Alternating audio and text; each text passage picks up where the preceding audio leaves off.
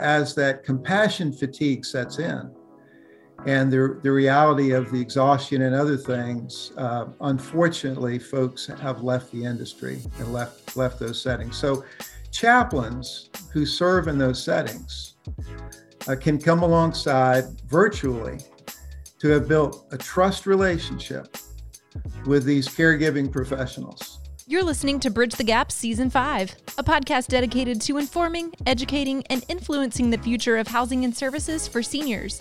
Powered by sponsors Accushield, Connected Living, Hamilton CapTel, Enquire, One Day, LTC REIT, It's Never Too Late, Meridian Capital Group, Solinity, The Bridge Group Construction, and produced by Solinity Marketing. Welcome to Bridge the Gap podcast, the senior living podcast with Josh and Lucas. An exciting episode on today with some great content. We want to welcome to the program John Mileson. Welcome to the show. Thanks very much, Lucas. Really glad to be with you and Josh today. Well, we're excited. You know, John is the executive director of Senior Living Chaplains, which is the division of Marketplace Chaplains. And we're going to talk about a very important topic today team members, their burnout, compassion fatigue, mental and emotional health. We're going to talk about the overall value of chaplain care in senior living and for the team members in these in these companies that are doing this heavy lifting day in and day out of the most important work which is caring for our elders. John, you're on the front lines of this. Obviously, you are a passionate champion for chaplain care in senior living. Why is that? Well, we really are, Lucas. The uh, the core of, of all of this is that people are valuable. And it's extraordinary what the professional caregivers in senior living do for residents, for patients, and for each other every day. And there's no time like the last two years plus during the pandemic where this has been exemplified. It's extraordinary to be able to walk alongside folks who are constantly pouring themselves out for the benefits benefit of those that they're caring for uh, in senior living communities, skilled nursing facilities, rehab centers, uh, all through the United States, North America. Well, John, so I'm a firm believer um, in chaplain services um, for not only the benefit of the residents, and their families, but for team members. The past few years, uh, our industry, it's uh, no surprise we've gone through some rough times uh, as a country. Uh, these communities that are caring for a fragile population have really stepped up to the plate. But with that, a lot of the things that Lucas mentioned earlier, the compassion fatigue, that burnout in an industry that quite frankly, already struggled with some of that. Not to the level we've seen over the past couple years, but it just made things a lot worse.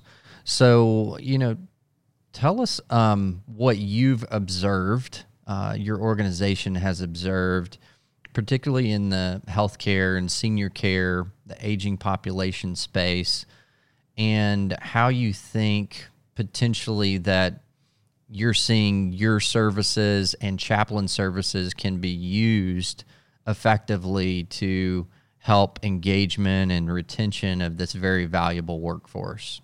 Well, we serve great companies, uh, companies like Trilogy Health Services and Bickford Senior Living and Bethesda Senior Living and Touchstone Communities and Sunset Senior Communities. And all of this that I'll share comes from the perspective of our service uh, of those uh, companies and others.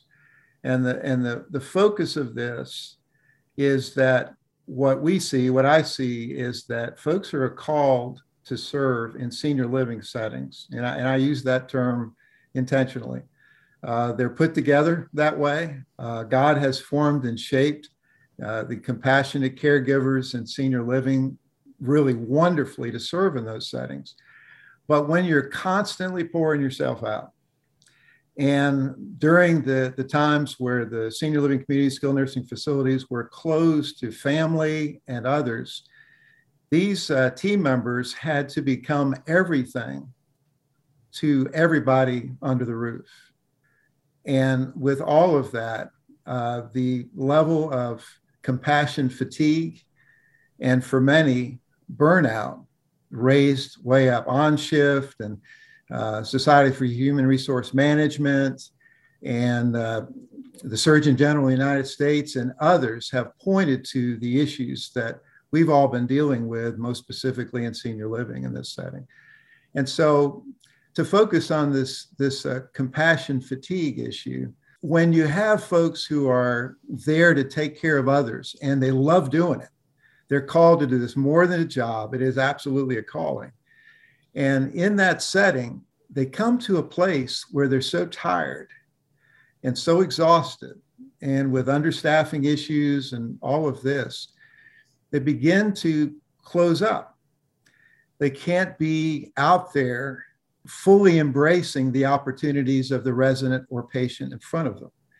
And so, as that compassion fatigue sets in, and the, the reality of the exhaustion and other things, uh, unfortunately, folks have left the industry and left left those settings. So chaplains who serve in those settings uh, can come alongside most often in person, but even during the times when the communities were closed virtually, to have built a trust relationship with these caregiving professionals, uh, to get to know them, to get to know their families through that team member.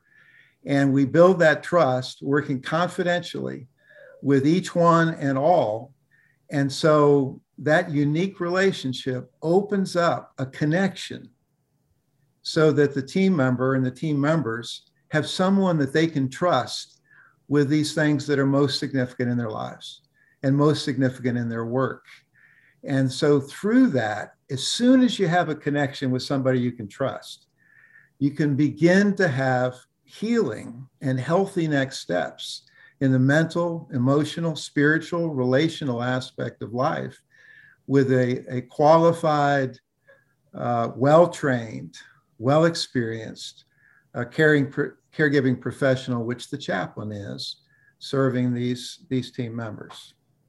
Well, um, I want to touch on and, and, dig a little bit on something that you mentioned. You, you mentioned kind of the well trained aspect. So, these chaplains uh, and what your recommendation is and, and what you guys have been successful in is actually having someone that is serving the community that has been specifically trained for that. And I think a lot of us just lay people maybe that don't fully understand how a chaplain has been prepared uniquely to help someone through not just what they're experiencing at work, but I would assume many of these conversations probably deal as much with life as much as just their specific job duties because we're all living in, in difficult times and been through some difficult times. But what is a chaplain uniquely prepared to deal with that maybe the, the average employer uh, and other kind of coworker is not equipped to deal with in the same way?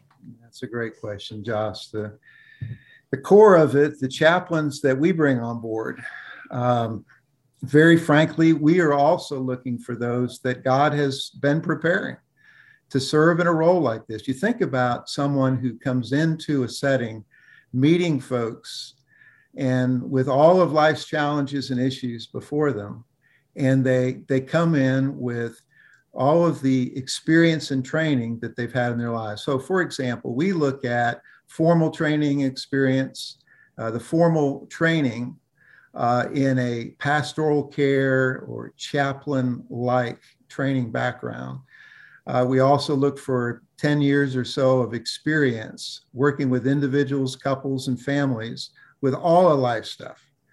Uh, everything that takes place and a proven track record, carefully vetting every chaplain candidate. And then the chaplain that comes on board uh, then goes through a, a training time that's led by our, our, our Marketplace Academy.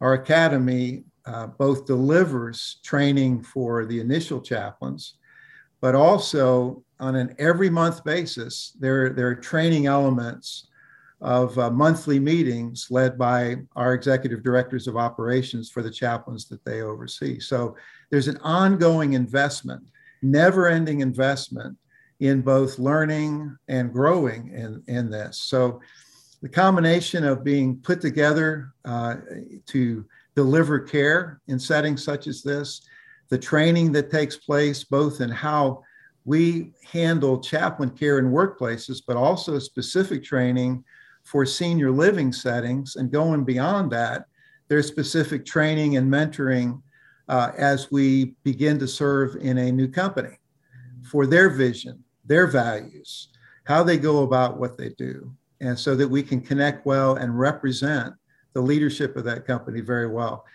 And so it's very different from being a pastor. I've served as a pastor as well as a business leader and as a chaplain. It's very different. Uh, that setting uh, is where work is taking place, where, uh, in this case, residents and patients are being cared for. And we get to be a part of that team of folks uh, that take care of the team members so they can be freed up to take great care of the residents and patients as well. Hey, senior living influencer, we have an event for you. So many of you have heard about our VIP Ignite experience, and it is time for you to request your invite. It's going to be in Nashville August 28th through the 30th, and you are not going to want to miss this event. Join us for Dream Again. Check out VIPIgniteExperience.com to request your invitation. We hope to see you there. So, John, what does um, for you know your average, uh, if that can even be defined, but you, you know your average senior living, senior care community that's out there, what does a program practically look like? Is this daily chaplain interaction? Is this weekly or is it monthly? Um, is it virtual? Is it in person? Practically speaking, what does the day in the life of an average chaplain look like engaging with a, a community? So, Josh, as we uh, get to know the company and the community, we understand uh, how many people, how many team members are, are in that setting, the, the shifts. Our intention is to connect well with everybody in that community or in that skilled nursing facility. And so we always will select a team that best fits that setting. So if the if a number of the team members have a first language other than English, uh, could be Spanish, uh, it could be Vietnamese, could be Korean, uh, could be Creole, uh, whatever it might be, we will have a matchup in the, the language culture specific uh, of the team members in that setting. So, in every case, male female chaplain team who would make regular visits, again, depending on the size of the community, regular visits each week, but there may be multiple visits each week to connect with the team members, brief touches, continuing to build relationships, build on the relationship that's already there. And those are really relationship building times. Uh, they are also to take the, the temperature uh, of the community and the, those serving in the community. But much of what we get to do takes place away from the workday. You mentioned before, uh, so much of what we help people with are the life challenges, those things that are going on at home in the midst of all the challenges of caring for the residents and patients. And so we're available 24 7. We, uh, for Marketplace chaplains, senior living chaplains, we have uh, an app, uh, chaplains with an app. Uh, and we call it our MyChap app. And it, it gives direct connection to the chaplains who serve that particular community or facility. Uh, so, you know, pictures, don't have to fumble for a card. Uh, direct connections by cell phone, email, text, or video chat through that app, along with some other great resources delivered. But in that, any time of the day, you can connect with your chaplain. And so, so often in the busy schedules of the caregiving professionals in the community, that call is going to take place on the way home, a cell phone to cell phone call to connect. But we're invited to people's homes to help with family challenges and issues that are there, the teenage son or daughter that won't listen to mom or dad, whatever the case might be. Uh, we have, you know, we'll have coffee after work. Uh, we're there at the hospital when a baby's born, when surgery takes place, team member or family member. So this is a, a care focused, relationship based care focus that touches everybody in the family. And what we see is 50 to 60% of team members will make substantial use of the service uh, in a one year period. Well, I um, am a believer. The the company I was blessed to work with in the first nine years of my career made substantial investments into chaplain care in each of our communities. And not only was I a recipient of that benefit, um, but also I, I saw the result of having my team members have the result of that benefit. And I can remember, you know, talking a little bit about dealing with life issues. Very seldom did me and I remember his name, uh, David, um, and Chaplain David was such a great, caring man, so kind to me and my family. But I remember most of our conversations didn't even revolve around work. Uh, I can remember him showing up. Uh, I had two children in that time, and and he was one of the first ones at the hospital uh, to say congratulations and and the bond that you build. And I can tell you that was always very refreshing. Uh, me and my team, uh, the residents, and and quite frankly, their families would so look forward to the calls and the visits uh, that we would get and and you know the funny thing is that relationship actually carried on long past even when the resident would pass. I can remember, and I don't know if you guys have experienced this too, but there would actually be uh, a celebration memorial that they would come back. And so all the residents that had passed, yes. the chaplain would have known them many times, even more than their the pastor that they had been going to maybe the, the church or the congregation for a long time,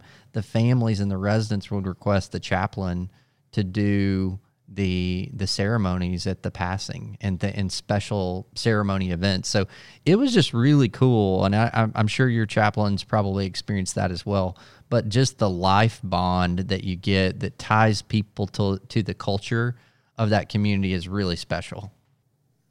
Uh, that's so well said, Josh. Uh, you know, helping people with grief and helping them in the joys of life, extraordinary privilege. And the only way that that privilege takes place and that care gets delivered is when, you know, senior living company owners and operators catch this vision and invite this kind of connection. So we we do. We officiate at many funerals. Uh, we we officiate and lead many memorial services right on site, either in the moment, uh, just after the passing, or shortly after. Uh, and even if the invitation to serve is for the team members only, we offer that memorial service for team members that may have passed, as well as residents that may have passed, because everybody in the community gets affected by the grief of that loss. These caregiving professionals who are serving those residents love those residents and they're dealing with grief all the time and so helping them with their grief helping the family members of the of the one who's passed uh, makes a tremendous difference in terms of the the genuine care and love expressed in that community oh, i totally agree well lucas um, you know I, I, really think we talk about culture change um, in our industry a lot and, you know, I really believe this is a key ingredient to caring for the total person, not just the resident, but your team members. And we know that you got to care for the team members first before they can ever provide appropriate care. We've talked about that a lot on the show. And, and I think people in general are starting to talk more about that. What, what a cool concept, right? I wholeheartedly agree. And I'm shocked that we are just now talking about this topic on the Bridge the Gap network. Um, as I'm hearing this, and we understand how complex senior living is. And then when you add in end of life situations and the caregiver burnout, to me, this seems like not an afterthought, but a front thought that needs to be, you know, that needs to be talked about within the industry, and what a help that this could be, um, particularly on the labor force that is struggling so deeply right now. I think that we could all use a visit from the chaplain. Um, I need John to come and talk to my kids uh, next week here to come and help here at my house. Um, so I, I just I think that this is a fantastic conversation. I think it's one that needs to be had, and what a great way to care holistically for something that is very complex and very heavy, oftentimes, to bring this extra support. I couldn't be more a fan of this type of service. Well, John, thanks for taking time um, away from actually your care duties uh, and spending time with me and Lucas on this show, um, sharing some insight with our listeners. I know they're going to want to connect with you and Lucas. We are we're definitely going to connect with them on our platform.